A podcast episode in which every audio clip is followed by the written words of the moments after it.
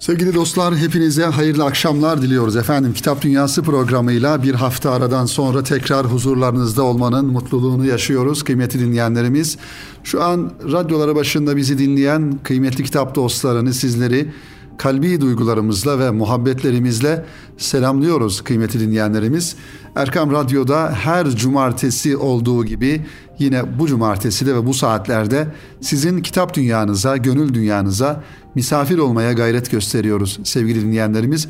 Ve siz kıymetli dostlarımız için güzel kitapları seçmeye çalışıyoruz ve her hafta bu kitapları da inşallah sizin dikkatinize sunmaya gayret gösteriyoruz kıymetli dinleyenlerimiz.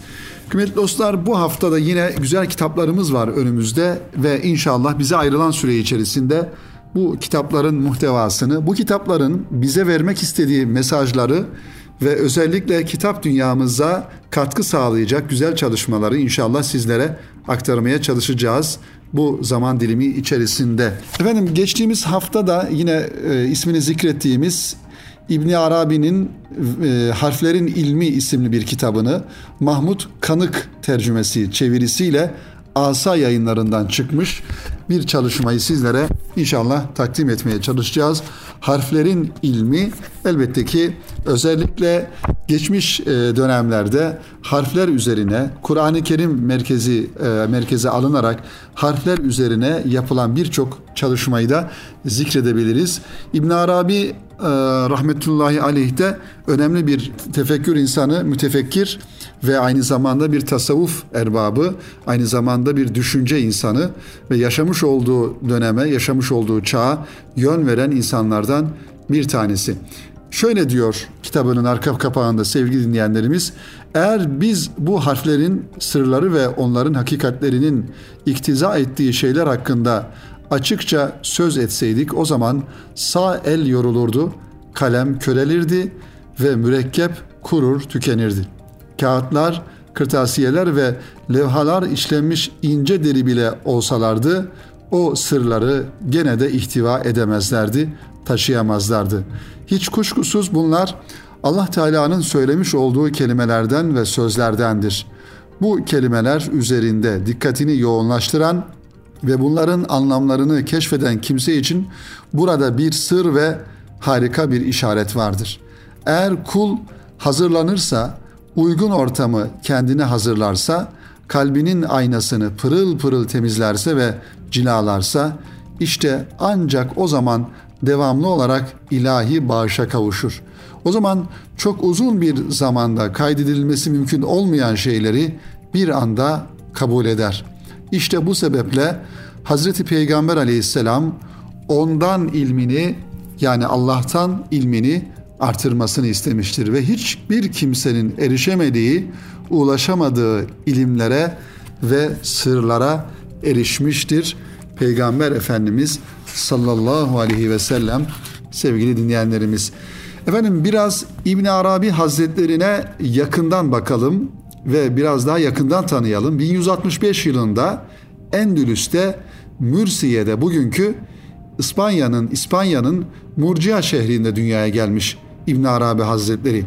Zahiri ve batını ilimleri tahsil etmiş, Hızır Aleyhisselam ile görüşmüş rivayetlere göre ve 50'den fazla hac ziyaretinde bulunmuş, hacca gitmiş.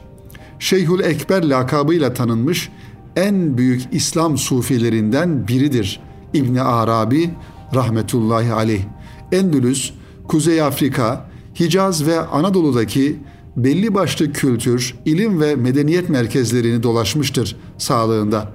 Din hakikatinin yorumlanmasını insanı kamil düzeyinde anlayıp eserlerinde bu şekilde anlatan, yüksek bilgi, marifet ve hikmetlere mazhar olan bu büyük Allah dostu şair 500'den fazla eser vermiştir. Evet, 500'den fazla eser sevgili dinleyenlerimiz öyle dile kolay geliyor ama gerçekten o büyük insanların ki İmam Gazali Hazretleri de onlardan bir tanesidir. Adeta hayatlarını ilme, marifete, İslam'a, tasavvufa adamış insanlardır.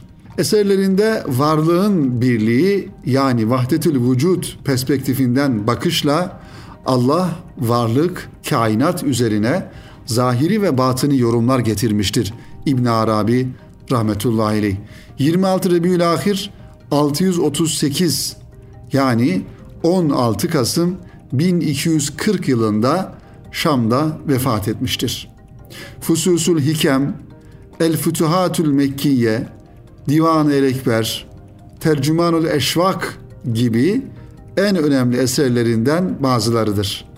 Fütuhat-ı Mekkiye adlı eseri 37 cilt olup büyük bir ansiklopedi özelliğini taşımaktadır. Eserlerinin bir kısmı Batı dillerine ve Türkçe'ye e, tercüme edilmiş ki bunlar Fususul Hikem, efendim Tedbirat-ı İlahiye, e, İlahi Aşk, Marifet ve Hikmet, Fena Risalesi ve Arzuların Tercümanı, Nurlar Risalesi ve Şeceretül Kevneyn ve aynı zamanda Nurlar Hazinesi yine Türkçe'ye çevrilen eserlerinden bazıları, bazılarıdır. İbn Arabi Hazretleri bir ilim deryası sevgili dinleyenlerimiz. Bu kitapları okuyanlar da bilecekler. Ee, özellikle yazmış olduğu tasavvufi anlamdaki kitapları ki birçok kitabı bu anlamda yazılmıştır. Gerçekten e, okunması gereken, tanınması gereken bir insandır e, efendim e, İbn Arabi Hazretleri sevgili dinleyenler. Bu zamanda da sözü e, sözü devam ettirilen ve sözlerinin etkisi devam ettirilen eden büyük bir insandır İbn Arabi Hazretleri sevgili dinleyenlerimiz. Kitabın bölümlerine baktığımızda sevgili dostlar İbn Arabi Hazretleri'nin e, tercüme ondan tercüme edilerek hazırlanmış bu kitap ve e, başta da söylediğimiz gibi Mahmut Kanık Beyefendi bu kitabı hazırlamış. E, Mahmut Kanık Bey'in de gerçekten güzel farklı tercümeleri var. Mesela onlardan bir tanesi Güvercin Gerdanlığı, Sevgiye ve Sevenlere dair İbni Hazm'dan çevirdiği bir kitap insan yayınlarından çıkmış bu. Yine İbn Arabi'nin e, İlahi Aşk kitabı da insan yayınlarından e, ve aynı zamanda e, baktığımızda modern dünyanın bunalımı e, efendim e, Regonen'in kitabı bu Risale yayınlarından. E, Mahmut Kanık Bey böyle burada isimleri zikredilen 17 tane e, eseri Türkçe'ye kazandırmış önemli mütercimlerden bir tanesi. Sevgili dinleyenlerimiz onunla da ilgili kısa bir bilgi vermiş olduk. Harflerin ilmini sunarken başlığıyla başlıyor kitap ve e, birinci bab olarak e, kıymetli dinleyenlerimiz birinci babta ruh hakkında bilgiler, ruhun neşetinin açıklanması ve bu kitapta yazdığım şeyler ve benimle onun arasında bulunan sırlar hakkında bilgiler e, diye bir başlık görüyoruz. İbn Arabi'nin e, başlığı olarak. Yine Rumuz ehlinin kutupları hakkında bilgiler başlığı var. Şiirle alakalı bir yazı, simgeler ve lugat, e, lugatler, e, ezel, ebed, hal, harflerin ilmine dair harflerin havası, yazılı, sözlü ve zihinsel harfler, harflerin ilmi ve e, veliler ilmi olarak başlıkları görüyoruz burada. Gerçekten çok ilginç bir çalışma. E, yine harfler, mertebeleri ve harekeler ki bunlar küçük harflerdir ve ilahi isimlerdeki karşılıkları e, devam edelim. Harflerin bazı mertebelerini burada görmüş ve daha sonra da sevgili dinleyenlerimiz harflerle alakalı İbn Arabi Hazretleri e, ikinci fasılda tek tek harflerle ilgili bilgiler vermiş.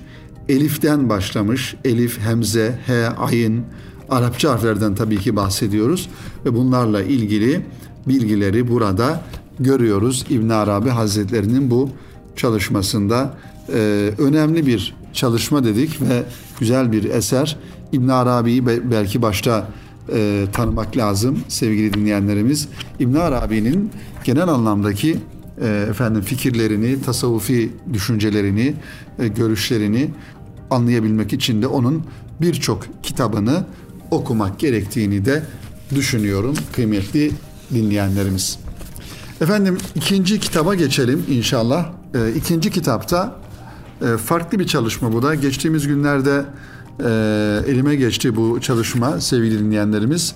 Zamanımızın insanının belki halini, durumunu e, ve insanoğlunun, insanlığın nereye gittiğini, yönünün nereye doğru gittiğini anlatan ve belki bu anlamda bize bir fikir verebilecek bir çalışma. Ray Kurzweil'in İnsanlık 2.0 ismiyle tekilliğe doğru biyolojisini aşan insan e, alt başlığı ile Alfa yayınlarından çıkan bir çalışma. Oldukça hacimli bir eser. 720 sayfadan oluşuyor. Bu kitapla alakalı sevgili dinleyenlerimiz farklı e, insanların e, düşünceleri var ve yazarla ilgili e, şu e, cümleleri kuruyorlar.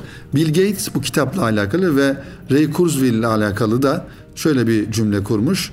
Ray Kurzweil tanıdığım insanlar arasında yapay zekanın geleceğini en iyi öngörebilen kişi insanı meraklandıran bu yeni kitabı bilgi teknolojilerinin insanlığın biyolojik sınırlarını aşmasını sağlayacak kadar hızlı geliştiği, yaşamlarımızı bugün hayal bile edemeyeceğimiz biçimlerde dönüştüren bir geleceği öngörüyor.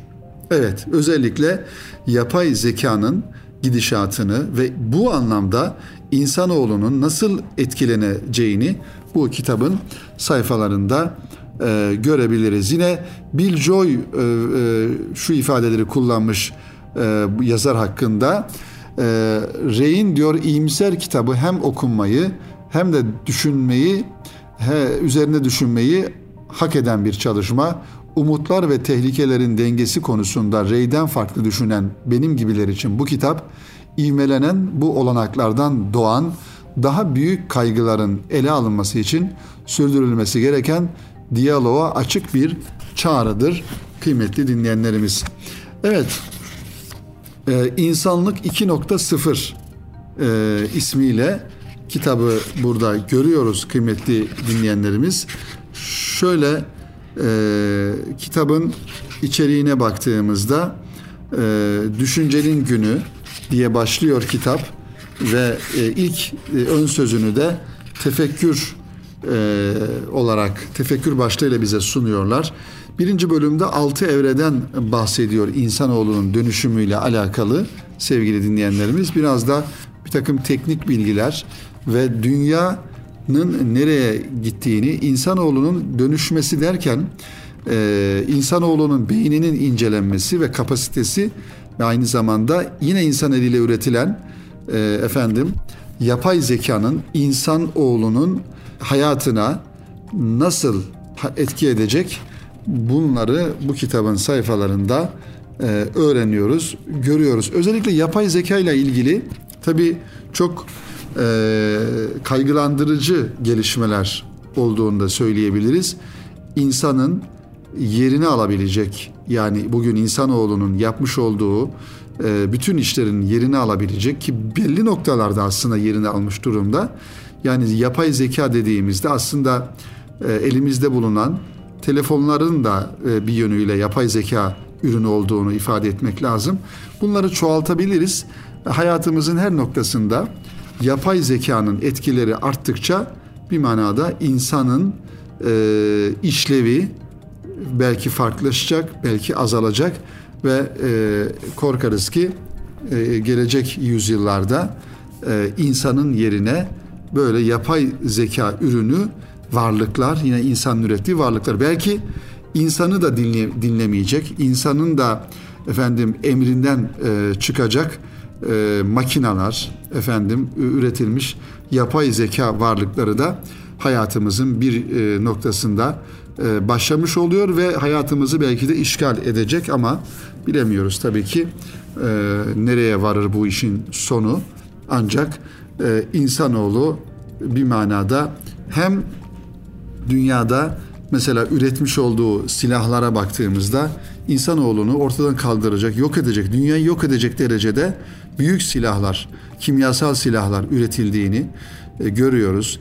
E, aynı şekilde teknolojinin de vermiş olduğu imkanlarla acaba insanlık bu kadar ileri boyutta bir takım teknik anlamda kendi kendini yok edecek bir takım e, buluşlar, bir takım icatlar mı yapacak? Bunu da bize zaman gösterecek. İşte Alfa yayınlarından çıkan e, Ral Kurzweil'in İnsanlık 2.0 isimli kitabı da bir manada bize bu noktada bir fikir verecek e, durumda sevgili dinleyenlerimiz. Efendim iki kitabı sizlere aktardıktan ve tanıttıktan sonra şimdi kısa bir ara verelim programımıza. İnşallah kısa aranın ardından kaldığımız yerden devam edelim efendim. Sevgili dostlar tekrar huzurlarınızdayız. Kitap Dünyası programının ikinci bölümünde kaldığımız yerden devam ediyoruz inşallah. Güzel bir kitapla inşallah programımıza devam edelim ve Bilgehan Eren Bey'in e, kritik yazısından da istifade ettiğimizi ve ayrıca kendilerine teşekkürlerimizi de arz edelim buradan sevgili dinleyenlerimiz. İstif Çağı isimli bir kitap. James Willman e, imzasını taşıyor. E, bu çalışma sevgili dinleyenlerimiz İstif Çağı özellikle e, zamanımızı ve e, modern dünyayı tanımlayan bir çalışma olmuş. Gösterişçi tüketimin vardığı nokta istif çağı veya istifra çağı başlığını atmış Bilgehan Eren kardeşimiz. Diyor ki iki yıl önce satın aldığımız bir cep telefonunu niçin değiştirme ihtiyacı duyuyoruz? Hatta cebimizde nakit paramız da olmadan bir nevi borçlanarak. Bozuk mu, kırık mı, çalışmıyor mu, artık işlevsel mi, işlevselliğini yitirmiş mi? Sanırım net cevaplardan biri yeni modeller eskilerinin eskilerin çekiciliğini ortadan kaldırıyor ve yeniye sahip olmanın geçici tatmin duygusunu hep beraber yaşamak istiyoruz. Öyle ya bir teknik e, teknoloji ürünü aldığımızda ki son zamanlarda biraz daha e, görünür hale gelmiş oldu.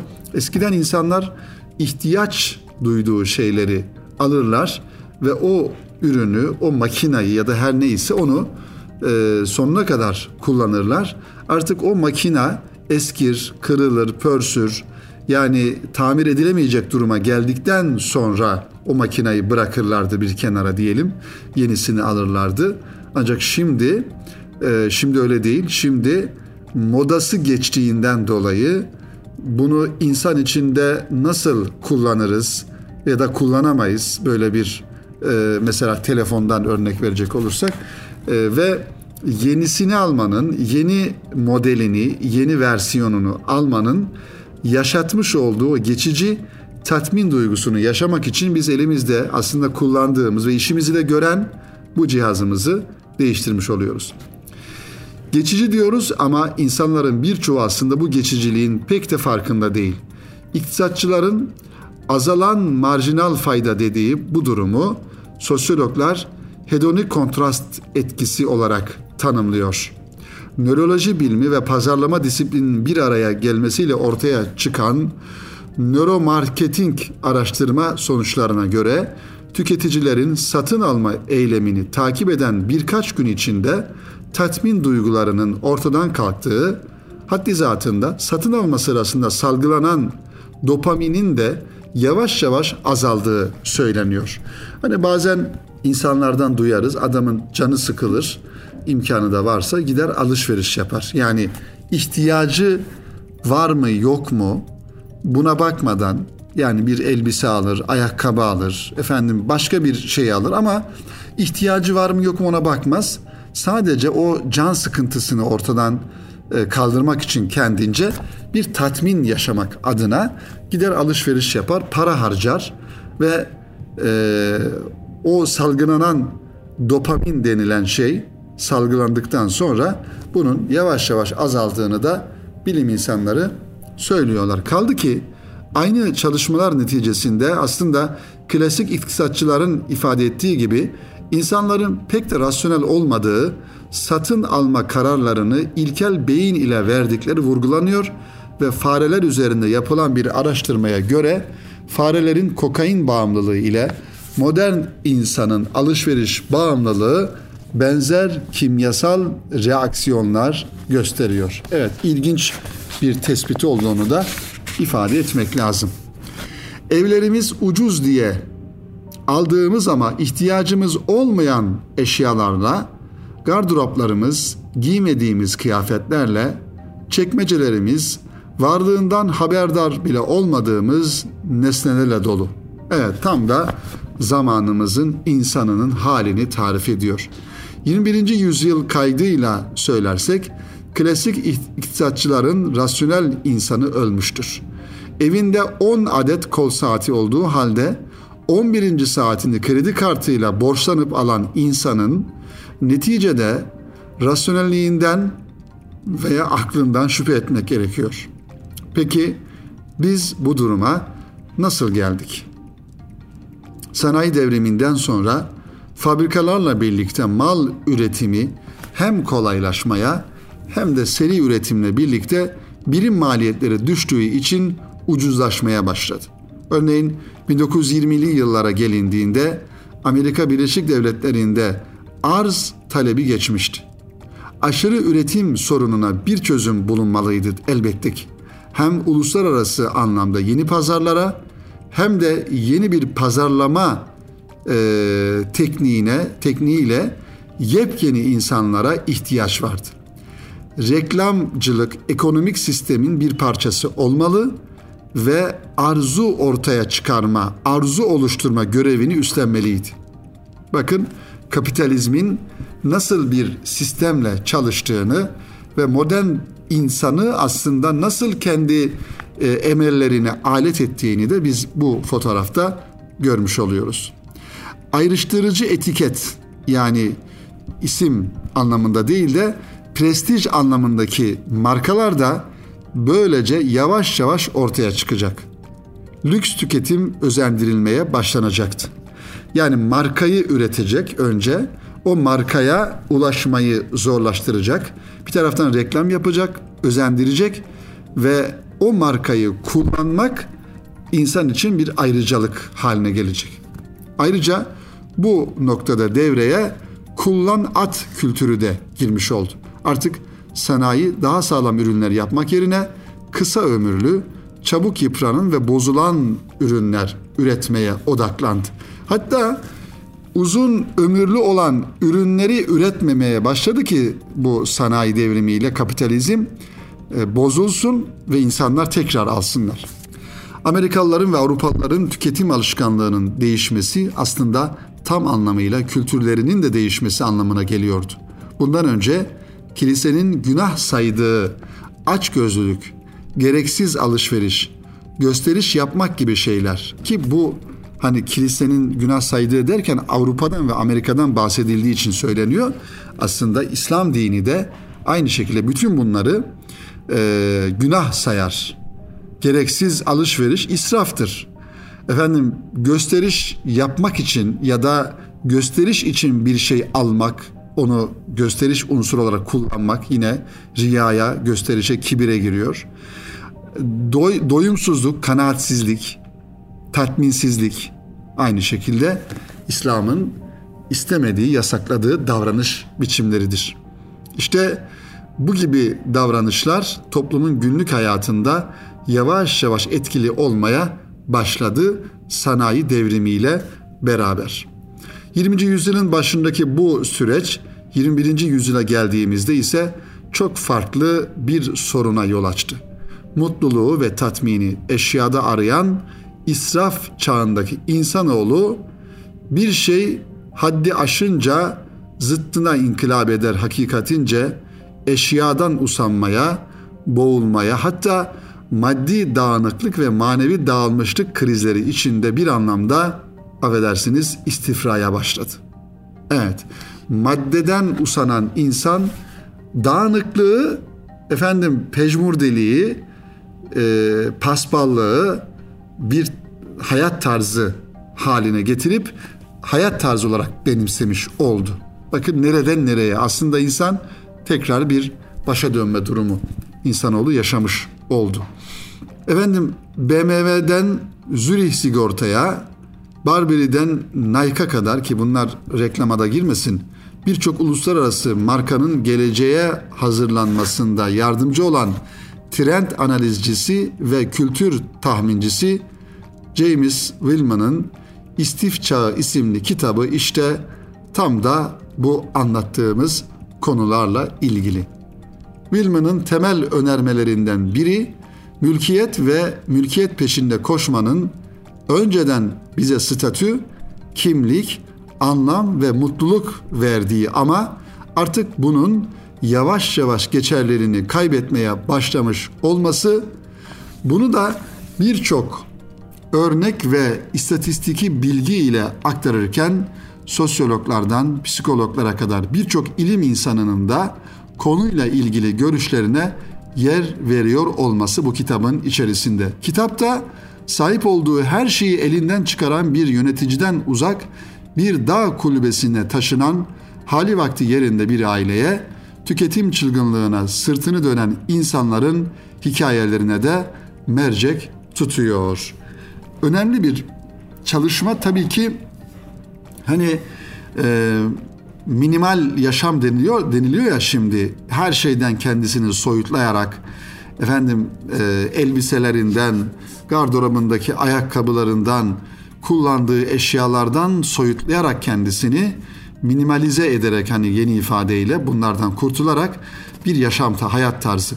Tabi e, yazarın C, James Willman'ın e, ifade ettiği mülkiyet hakkı ya daha doğrusu mülkiyet edinme, efendim e, statü, kimlik bunlardan da uzaklaşarak belki bir yönüyle sevgili dinleyenlerimiz tasavvufun da hani dengede olmak e, şartıyla tasavvufi hayatın da hani bütün dünyevi şeylerden sıyrılarak Allah'a yönelmek, Cenab-ı Hakk'a yönelmek ile biraz benzeşiyor e, burada anlatılan tarz.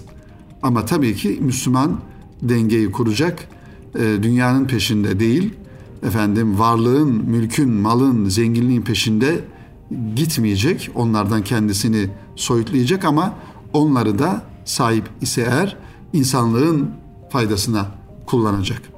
İşte e, istif çağı James Willman'ın bize söylemiş olduğu ve söylemek istediği e, özetle bu mesaj e, yeni insan tipinin e, yavaş yavaş biriktirmekten, efendim depolamaktan, istif etmekten uzak e, günlük hayatını yaşaması ve e, mülk edinme arzusunun azalması bir yönüyle aslında hani onların ifadesiyle ruhunun özgürleşmesi anlamında bir çalışma. Bu kitabı da size tavsiye ediyoruz. Gösterişçi tüketimin vardığı nokta e, efendim içindekileri tekrar atma, çıkarma, istifra çağı olarak e, vasıflandırılabilir sevgili dinleyenlerimiz. Evet efendim bu haftalıkta bizden bu kadar programımızın sonuna gelmiş bulunuyoruz sevgili dinleyenlerimiz, kıymetli dostlarımız.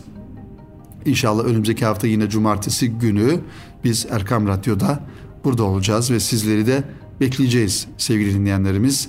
Ee, Kitap Dünyası programı Erkam Radyo'nun ilk e, gününden beri, kurulduğundan beri siz sevgili dinleyenlerimizle devam eden ve her hafta yeni kitaplarla huzurlarınızda olan bir kültür programı efendim. Önümüzdeki hafta tekrar buluşmak ümidiyle hepinizi Rabbimize emanet ediyoruz. Hoşça kalın, kitapla kalın efendim.